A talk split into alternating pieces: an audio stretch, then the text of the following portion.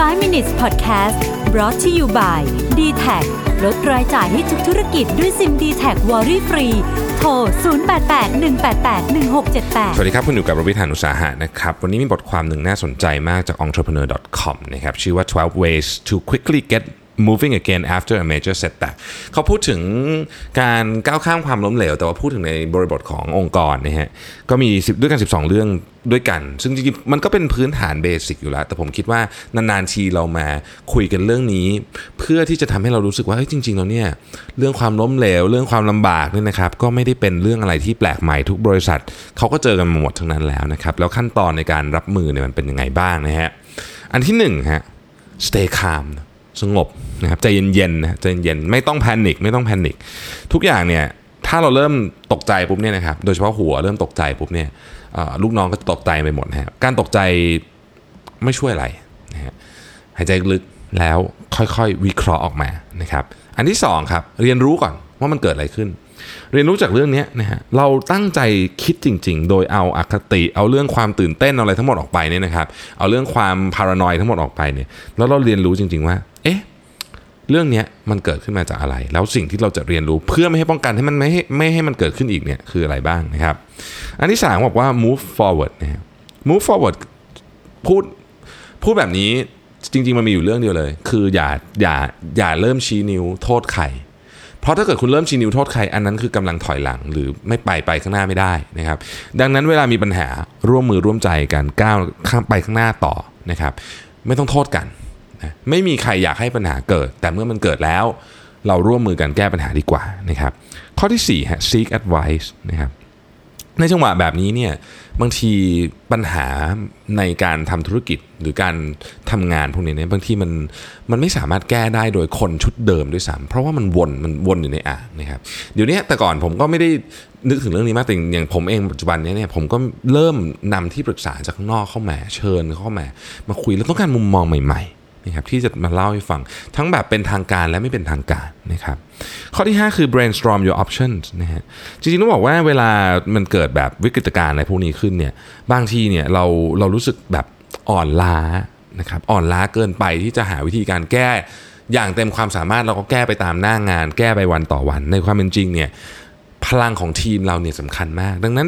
วิธีการที่จะแก้ได้ดีที่สุดก็คือเอามารวมหัวกันนะว่างั้นเถอะนะครับ แล้วก็คิดช่วยกันแก้นะครับ ข้อที่ 6 คือ look for the opportunity นะครับในทุกวิกฤตเนี่ยมักจะมีโอกาสอยู่เสมอนะครับ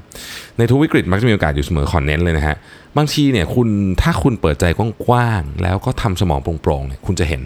นะครับ เห็นโอกาสนั้น ข้อที่ 7 คือ communicate สื่อสารครับ อย่าปิดมุบมิบข่าวที่พยายามจะปิดเนี่ยมัน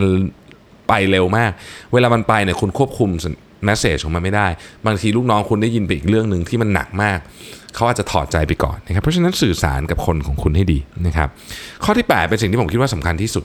นะฮะ put it in perspective เวลาเราเจอปัญหาบางอย่างเนี่ย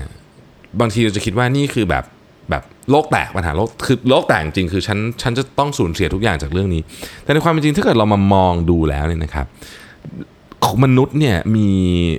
มีความสามารถในการที่จะเขาใช้คำว่า blown things out of proportion คือคุณขยายมันใหญ่โอเวอร์จากความเป็นจริงไปเยอะมาก ต้องระวัง ต้องระวังไม่ให้ทำแบบนี้นะครับให้ดูจริงๆว่าไซซิ่งของปัญหาเนี่ยมันคือขนาดไหน เพราะถ้าเกิดคุณรู้สึกว่าปัญหามันใหญ่เกินกว่าที่มันเป็นจริงๆเนี่ยนะครับวิธีการแก้ปัญหาของคุณเนี่ยมันก็จะเล่นใหญ่ตามแล้วบางทีเนี่ยมันมันทำให้ปัญหาไม่จบแล้วก็ไปสร้างปัญหาใหม่ด้วย ข้อที่ 9 คือ revisit your vision statement mission statement นะครับ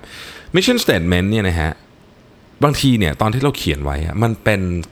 มันเป็นเข็มทิศที่ดีมากเลยนะ ที่จะบอกว่าในสถานการณ์แบบนี้เนี่ยเราควรจะทำอะไร และที่สำคัญกว่านั้นคือไม่ควรจะทำอะไร กลับไปดู mission statement ของเราอีกทีหนึ่งนะครับ ข้อที่ 10 ก็คือ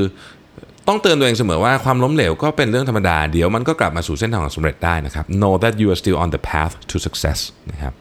ข้อที่ 11ฮะ study your financials ลง detail เรื่องการเงินให้ดีนะครับ อย่าอย่าทำแบบผิวเผิน เวลาสถานการณ์ไม่ปกติเนี่ยอย่าใช้ skill set ชุดเดิมในการวิเคราะห์เรื่องการเงิน ในกรณีนี้เนี่ยบางทีคุณอาจจะต้องใช้คนจากข้างนอกก็ต้องใช้นะครับ ข้อที่ 12 ครับ มองไปข้างหน้าครับ look to the future นะคือต้องบอกว่าปัญหาเวลามันเกิดขึ้นเนี่ยคนที่รอดจากการปัญหามาพวกนี้ได้เนี่ย เขาไม่ได้โฟกัสกับปัญหาที่อยู่ข้างหน้าอย่างเดียว แต่เขารู้ว่าหลังจากที่ทั้งหมดนี้จบไปแล้วเนี่ยมันจะมีอนาคตรออยู่และนั่นคือกำลังใจกำลังใจที่สำคัญมากนะครับ เพราะเวลาคุณมีกำลังใจกำลังใจมันเป็นโรคติดต่อนะมันส่งต่อให้คนอื่นได้ แต่ถ้าคุณห่อเหี่ยวมันก็ติดต่อเหมือนกัน ติดต่อกับลูกน้องคุณ ลูกน้องคุณมีกำลังใจ ลูกน้องคุณสู้ ทีมงานคุณสู้ คุณก็มีกำลังใจคุณก็สู้นะครับมันก็เป็นวงจรที่ดีนะครับดังนั้นหากใครเจอปัญหาอยู่ในวันนี้นะครับหรือยังไม่เจอเนี่ยก็อย่าอย่าคิดว่ามัน ไม่มีทางไปไม่มีทางไปเสมอ ผมทวนอีกครั้งหนึ่งนะครับ 12 ขั้นตอนนะครับ 1. stay calm 2. learn from it 3. move forward 4. seek advice 5. brainstorm your options 6. look for the opportunity 7. communicate 8. put it in perspective 9. revisit your mission statement 10. know that you are still on the path to success นะครับ 11. study your, your financials แล้วก็ 12. look to the future ขอบคุณมากติดตาม 5 minutes นะครับ สวัสดีครับ 5 minutes podcast presented by d t a c